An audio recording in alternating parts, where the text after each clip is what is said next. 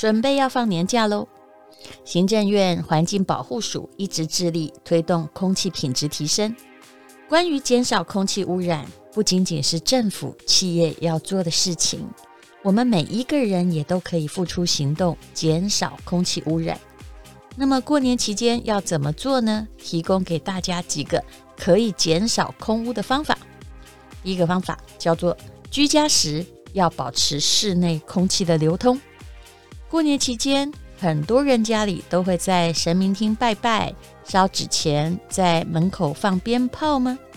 提醒大家，如果是在室内烧香的话，一定要留意通风，尽量要敞开门窗，保持空气流通。而放鞭炮的时候，也建议大家适量就好，要小心行人，并且留意各地方政府的相关规定。第二个方法。出门的时候，建议你可以搭乘大众运输，可别忘记现在还是疫情期间，记得做好自我的防护，戴口罩、勤洗手，一定要做好实名制，防空污也防疫情。如果到庙宇参拜拜拜的时候，减香少金，或者是以工代金，既环保又安心。环保署也推出了环境即时通 APP，让你可以随时掌握所在地区的空气品质，这个很重要哦。如果有空气品质不佳的状况，那么你就最好尽量避免外出，或者是做好自身的防护。这么多天的年假，你已经想好要怎么过了吗？过年期间，除了继续努力防疫，也别忘了可以为减少空污。爱护环境，尽一些心力。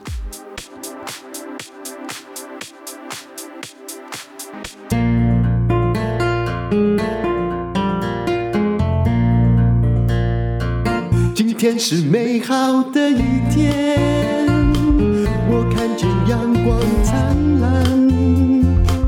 今天是快乐的一天，早上起床充满。欢迎收听人生实用商学院。院长好，各位人生实用商学院的同学们，大家好，我是林峰批。那今天我们来聊这一个，也是一个非常非常有意思的一个呃文章呢。这是从这个呃我们院长传给我的中欧国际工商学院，也是我们院长的母校。因为我持续在进修中。嗯，嗯那它里面有一个也是算是你的应该是学长哦哈、嗯，对，因为他是二零一二年的时候进去念的。嗯，这位呃学长叫做金辉啊，金辉先生，嗯，他是现在呢呃中国大陆非常有名的一个酒店集团，叫做华住集团。对，我想如果说有常常进出，不熟的人就不知道。对对对，如果常常有到对岸去的话，应该是对这个品牌的饭店呢是不太陌生的。他现在是排行在全球第九大的酒店集团，他，嗯，的旗下呢有十五个不同品牌的酒店。嗯，啊，它的创立时间是在二两千零五年，二零零五年的时候。好，那我们今天有跟你说，他大概顶多四十五岁，因为他二十年前才大学毕业。嗯，对。好，那我们今天就来聊这一位这个华住集团的总裁啊，金慧先生他的这个个人啊，这个就是怎么样进入到这个行业里面来，然后他是一个什么样个性的人啊？那你知道，其实。这个在疫情最严重的这一年，就是从二零零零二零二零到二零二一年这一年，其实很多的饭店是撑不下去的。旅游业很惨。是啊，是啊。哎，我有听看过一个旅游业写的文章，也是、嗯、呃大陆的朋友传给我，叫做“你是一个看过蒙娜丽莎的人”。嗯，你。我没有传给你的，我，我，我改天传给你。讲的就是旅游业有多惨啊！对啊，可以想象的出来，因为你想想看，大部分的人都不敢再做这种旅游了，所以你这些酒店，你要做谁的生意啊？你又不能说，哎，我们当地的人自己不断的去跑去饭店住嘛，对不对？所以可以想象得到这些酒店的这个经营压力有多大。但是呢，这一个呃华住集团，他们呢还是发下豪语，他们要在二零二零。二零二二，也就是今年哦，今年他们要立下呢，呃，全中国要开千城万店的战略目标，你说了不了？了不起，真的觉得蛮了不起。而且他们一封哈，比如说西安一封，就一只蚂蚁也跑不出去，还得翻越秦岭才能去，就是逃到，而且还被抓住了，你知道吗？哎、欸，千城万店呢？但你不是开 Seven Eleven？你说一一万家，所以我的意思说，那个风险其实很大。他只要封一个城市，你可能有二十家旅馆在哪里，就对呀，收入三个月零哎，嗯，真的很可怕。那我们来看一下这个。这个金辉先生他是一个什么样的？他他说他是一个对自己比较狠的人。嗯，怎么说呢？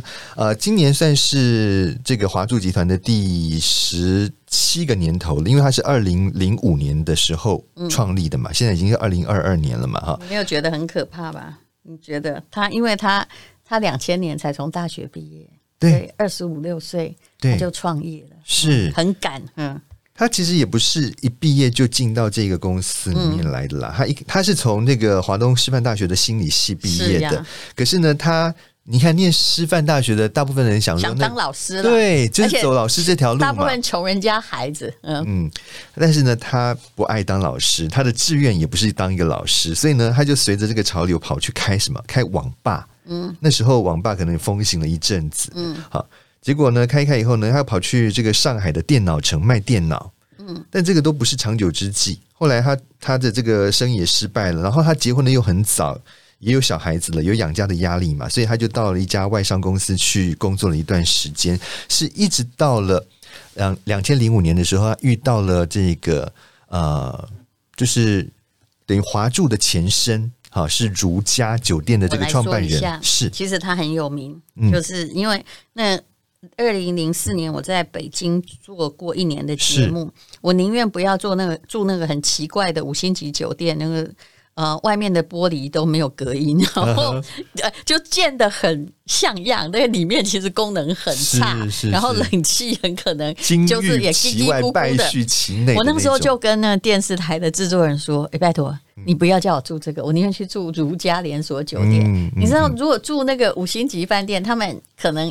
要付一千块人民币，当时、嗯、住如家多少钱呢？一百六十八块。我宁愿选一六八。那你的意思说？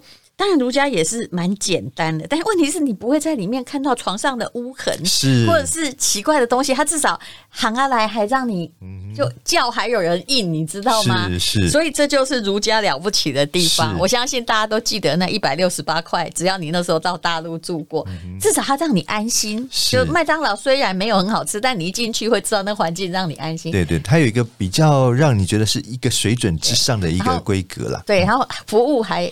就算没有很热烈，但是有水平，嗯、就是让你至少宾至孝不会被虐待。是，我觉得这就是儒家。后来儒家要变成汉庭嘛？对。后来他在美国上市。对对对对对，哈，就是后来他就遇到了这个儒家的创办人季琦啊，季琦呢也是一个奇人啦，他也很聪明啊，然后他就进入到了这个季琦的创业团队里面来，然后后来到了两千零五年的时候呢，这个呃，就是刚刚你讲的儒家就变成了汉庭嘛。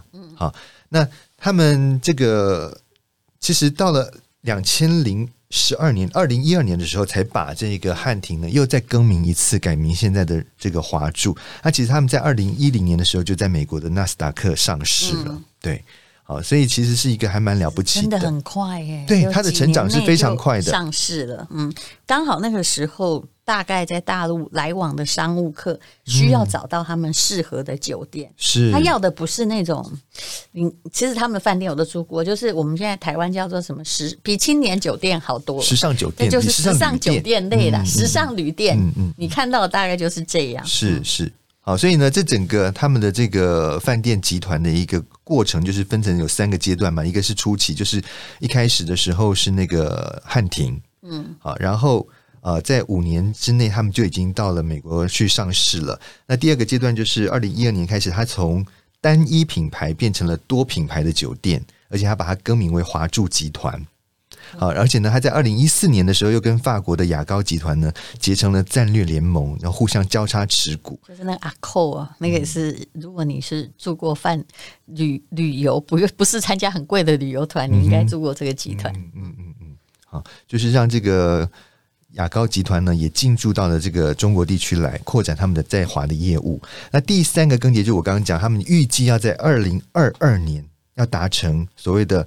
呃千城万店这样子的一个目标。那，其实是真的是一个非常远大的目标，尤其是在现在疫情这么严重的严苛的时候，这个目标要达成，其实是非常困难了。当然啦、啊，就是要一要有决心，二也要有财力。是。那这边有一段，我觉得我应该要念给大家来分享一下哈。他说，创业的人有一个很普遍的路径，就是先从自己擅长的领域去切入。现在要提醒大家认真听，我也觉得这一段写得真好，非常好哦，大家参大家参考一下哈。一旦跑通了这个领域呢，就会以为与此相关的其他领域自己也很也都摸清楚了，也都很厉害了，所以就会开始扩大战果，去攻不同的山头。结果往往都是因为一些枝枝节节的业务，而最后是以失败告终。因为这些业务都不是自己专长的嘛，所以呢，你就没有动用到公公司的全部资源，把它投进去来做。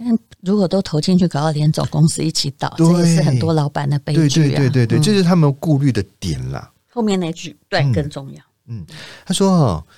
因为自己不熟悉而不去碰触那些领域，那就会变成你终身都不熟悉。你懂我意思吗？就是说你都不碰。讲中间那一段呢，我就讲很好。钝刀子的这一段是吗？对对对。好，好，钝刀子割肉的结果呢？钝刀子割肉，你就可以知道很难割。嗯、对，大部分都是内耗停摆嘛，对不对？结束啊，兜兜转转了一大圈之后，创业的人思痛定思痛呢，最后还是回归到主业。我有类似经验的，但我现在不想回顾，其实就是。当时做餐厅的时候，我还开过了二三四五，因为第一家 OK 了，嗯、你就觉得后来好像可以比照处理。事实上，当时我学艺不精，呃、嗯，就是理解差很多，所以那种叫做什么钝刀子割肉，兜兜转转又回到原点的时候，嗯、其实我是可以体会的。是、嗯、是，对。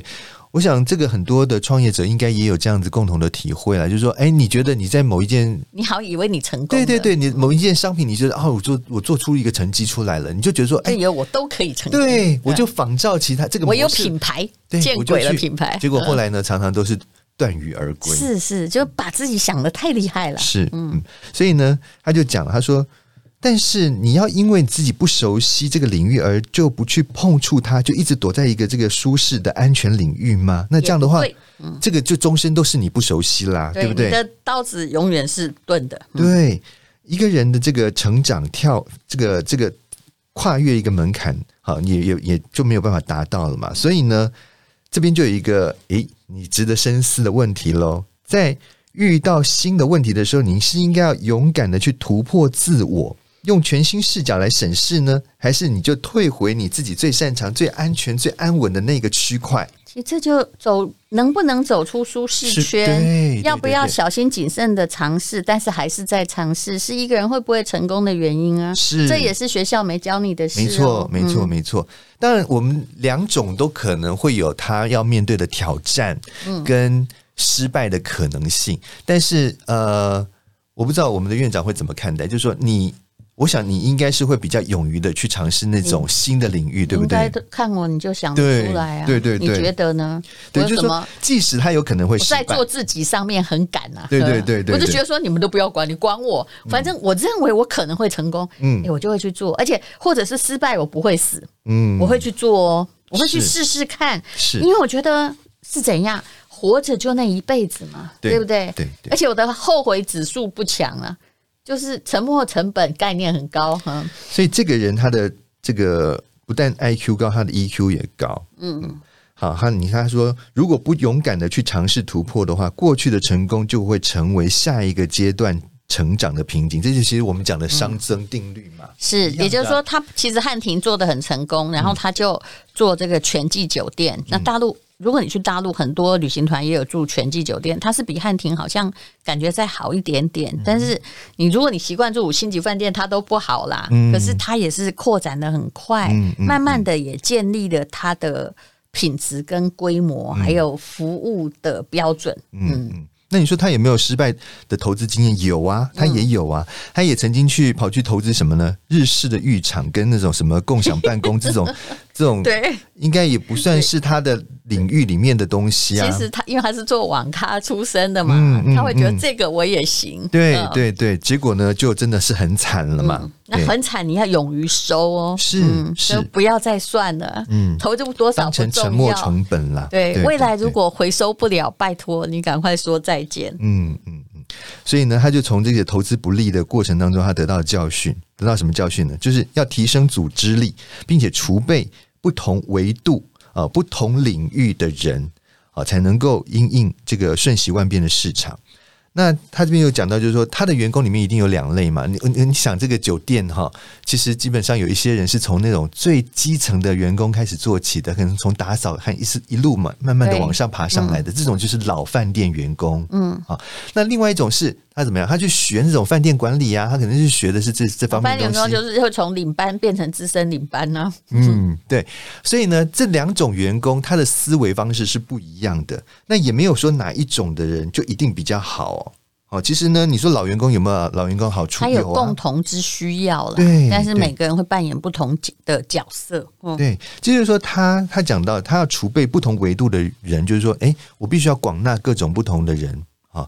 呃，你不能说啊，我我为了要求新求变，所以我就把这种什么老员工全部都把他 fire 掉，我只用那种什么去学这种餐饮的人进来啊。他觉得这不是他的一个方式。啊、嗯，那这边也提到了啊。他在这个，我想这个我们的院长一定非常有感。他在二零一五年的时候，他去参加了这个戈壁挑战赛。这个我就我就蛮好奇的啊，因为我是所有的商学院没去过，等于没念过啊。嗯，真的吗？每一个人都要参加吗？参就人家一定会讲到这一点。嗯嗯嗯。嗯那至少你要跑过一趟。我不是去参加挑战赛，我是去参加我们学校，不是校际的，我没那个资格。我们学校的一个戈壁的行动领导力课程，就是扎扎实实八十八公里啊，嗯嗯嗯，跟那个赛程差不多啦，嗯、但压力真实没那么大。嗯，他比赛很压力很大。嗯、对呀、啊，他说他为了要参加这个挑战赛哦，他其实这个一直不断在练跑，他在赛前一个月就开始在练习了。我想应该不止一个月就要练习，了多个月。对，对，对，尤其这些哈中高阶层的 CEO 们，基本上刚开始都北西北西有没有？嗯，那胖胖肥肥啊，哎呦，开始跑戈壁之后，每个都扎实的不得了。嗯、他他很可怕，两小时四十九分、欸，对对对对，他主将好不好？很吓人。然后他说呢，哎，那时候他也很忙啊，因为他还在管他的这个华住集团的这个业务啊。那你说，哎，你哪有那么多的时间？他说他每一次哦，只要出差。回到虹桥酒店之后，他就把那个行李箱跟外套就丢在那个车上，让司机开走。他自己就从他自己就从机场跑到跑回他的家，这样子就可以多跑十公里。这样可以多刷十公里。你应该知道，我们都都有压力。像我每个月一定要跑六十公里，嗯，因为我在班上的群组有压力。虽然我。已经这么久了，但很多同学你就可以知道，事业越成功的就已经毕业了三四年，每天还在报说我我跑了几公里，而且还要码表，就是要那个继承。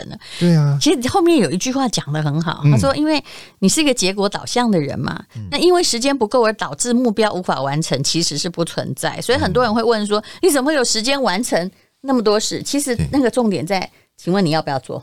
没错，你要做就有你的动力有多大啦？嗯，你如果说那个。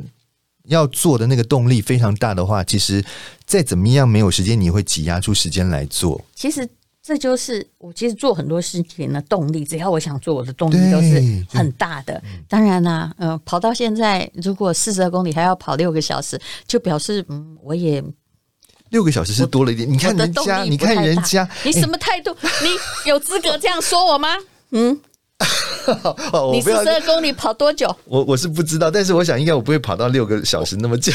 你再讲啊，你根本跑不完。你不要这样哦。我们以前戈壁的一个队长，他跑很快，然后呢就八十八公里，他这非常健壮，就是一个超级马手的第二代。结果搞了半天呢，就是他一直叫别人来。叫两个帅哥壮男来扶持我，因为他觉得我年纪最大，一定跑不动。可其实到了最后呢，只有我是幸存者，一次 十二个幸存两三个。然后那个对，后来我们在跟他讲的时候，我就跟他说：“你哈根本没有办法掌控你的速度，队长。”哎，我这反正年纪大，什么都敢讲。我说：“我看你这么壮，但你全马一定跑不完。”结果我真的说中他心事，哎，他那么运动健将，他全马两次死掉，就中间被。那个那个担架抬走，你知道为什么吗？因为他没有练习，没有调息，他凭着他很年轻，什么都没有用。对他年轻力壮，他想要跟那些本来 PB 很高的人一起冲，冲到二十公里你一定死。但是只有我们这种老马，嗯，我们跑得完。以上这一段这个跑步的经历，大家可以去参考。你跑完四十二公里再来跟我夸口，哼，我不敢夸口，请大家去看。人生虽已看破，仍要突破。最多跑几公里啊？没有了，我如果一次的话，单次的话大概就是在。呃，六到十公里这个范围了。你要不要跑一次四十二公里看看？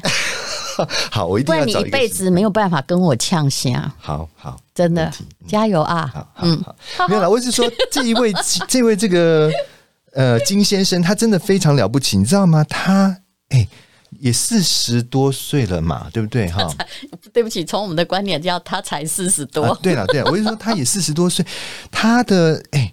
马拉松的时间从三个小时四分钟进到两个小时五十九分，到现在两个小时四十九分。你看我的进步可能有多大？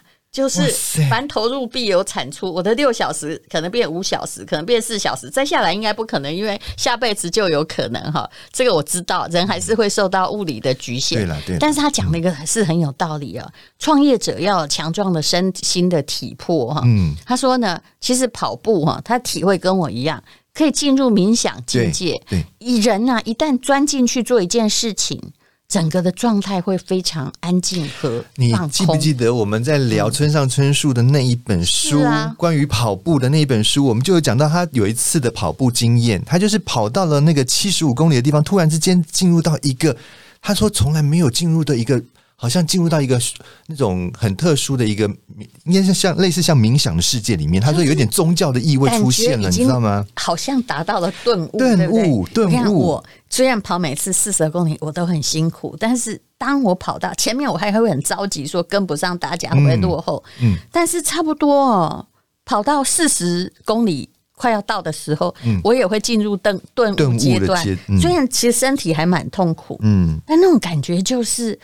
整个人脑袋无比清明，大家想体会这种感觉吗？嗯、你跑到四十，你再告诉我，祝你很快。呃，所以呢，就是他就以他这个切身的这个呃参加这个戈壁跑步的这样子一个体验哈、哦，来告诫，就是说哈、哦，这个呃一直在打仗，一直打硬仗，你还是必须要让你自己的身心达到一个非常非常一个纯粹的一个境界了。对，那他也认为就是说，呃，新一代的人呢，你不要怕折腾，对，折腾是训练你最好的一帖良药。所以其实这个在新年还是要勉励大家，这个题目很好，就要做一个对自己比较狠的人。是，嗯，不要老是对别人狠啊，嗯，那老是找借口，其实是没有用的。是，谢谢林峰丕医师，我要去跑步了。我现在觉得我还是要去练习，两天没跑不行，拜。勇敢的一天，勇敢的一天，没有什么能够